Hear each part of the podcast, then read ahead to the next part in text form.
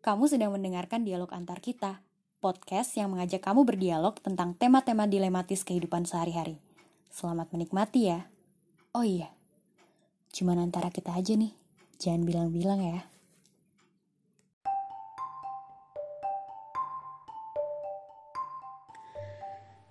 Gimana kalau kita mulai episode kali ini dengan jawab jujur? Gue punya pertanyaan. Apakah lo tipe orang yang satu lebih memilih menghindari konfrontasi karena lo gak suka bersih tegang?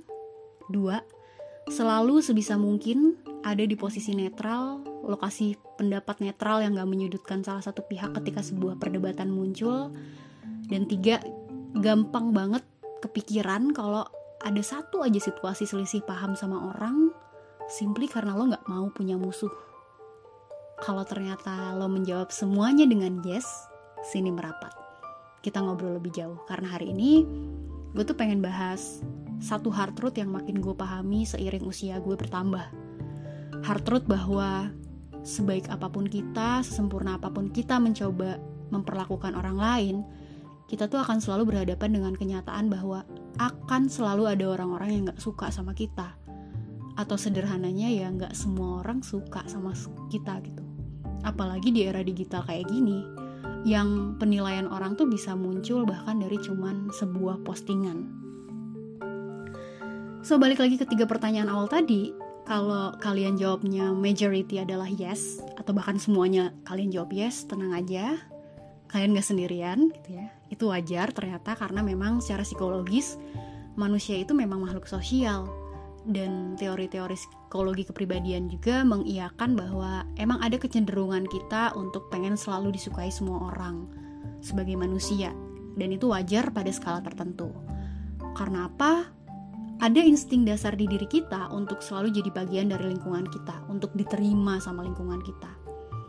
Even if it's uh, debatable, tapi ada satu aliran psikologi Adlerian yang menamakan ini sebagai feeling of community Bahkan di aliran Adlerian ini meyakini kalau ternyata feeling of community inilah yang menjadi goal dalam hubungan interpersonal kita sama siapa pun. So nggak aneh kalau akhirnya kita pengen selalu sejalan sama semua orang, selalu diterima, selalu disukai. Tapi dunia ini, dunia tipu-tipu ini kan nggak selalu sesuai ekspektasi kita ya. Dan untuk mengharapkan semua orang akhirnya sepaham sama kita juga, it's almost impossible. Ya nggak? Terus harus gimana? Coba nih kita bahas satu-satu. Gue tuh bahas ini sebenarnya juga karena um, it's also really hard for me untuk menerima kenyataan apalagi gue orangnya nggak enakan gitu ya bahwa well ternyata akan selalu ada orang-orang yang gak suka sama gue gitu even if I've tried so hard to be a nice person dan kalau gue coba pikir lagi hal ini tuh jadi semakin berat karena pada dasarnya kita nih sebagai manusia emang gak suka berhadapan dengan any kind of pain apalagi the pain of social rejection yang dihasilkan dari orang-orang yang gak suka sama kita. Makanya alhasil as much as we could kita tuh mencoba membuat semua orang menyukai kita supaya kita bisa terhindar dari rasa sakit social rejection tadi. Tapi lagi di buku yang belakangan ini gue baca judulnya The Courage to be Disliked ada sebuah statement yang bikin gue sadar. Statementnya bunyinya gini, It's almost impossible to not get hurt in your relations with others. Hampir mustahil untuk kita nggak ngerasain sakit ketika kita menjalin hubungan sosial. Karena pilihannya tuh cuma dua, kita yang bakal nyakitin orang lain atau kita yang bakal disakitin orang lain. Dan itu hukumnya udah hampir pasti terjadi di dalam hubungan interaksi, interaksi sosial bahkan Adler aja udah berani untuk ngomong kalau lo nggak mau punya masalah sosial solusinya ya cuma satu. Lo tinggal aja sendirian di alam semesta ini. Gitu katanya. Nah pertanyaannya sekarang adalah kalau memang ternyata insting selalu berusaha disukai semua orang, menghindari konfrontasi, mendapatkan validasi dari lingkungan itu wajar sebagai manusia, terus kenapa kita harus repot-repot buat berubah? Di luar teori dulu nih, simply jawabannya sebenarnya. Tanya sama hati nurani kita gitu ya. Emangnya lo nggak capek terus-terusan hidup takut nggak disukain sama orang? Kalau gue sih udah ada di titik capek ya. Makanya gue bikin episode ini.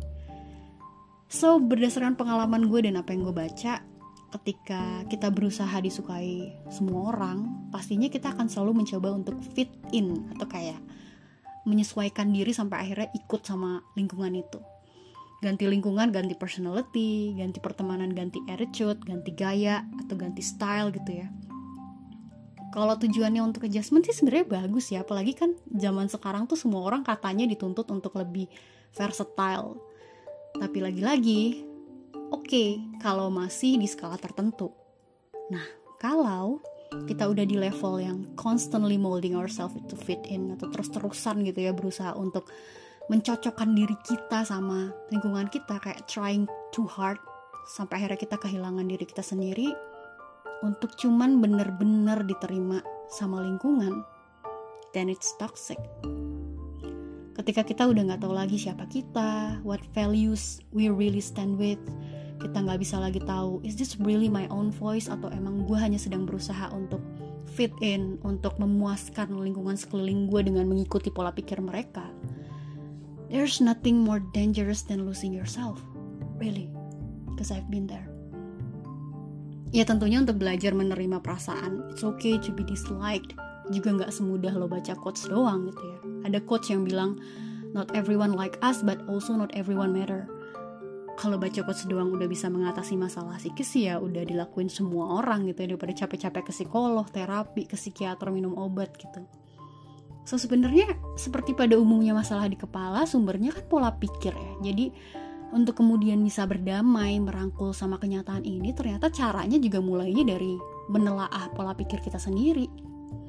Istilahnya tuh apa ya kayak merenovasi atau mereframe mindset yang mungkin udah kadung terbangun di otak kita misalnya mindsetnya adalah kayak every untuk menjadi everybody's darling atau untuk menjadi orang yang selalu disukai semua manusia itu adalah goal hubungan sosial kita dan itu kan nggak selalu benar ya.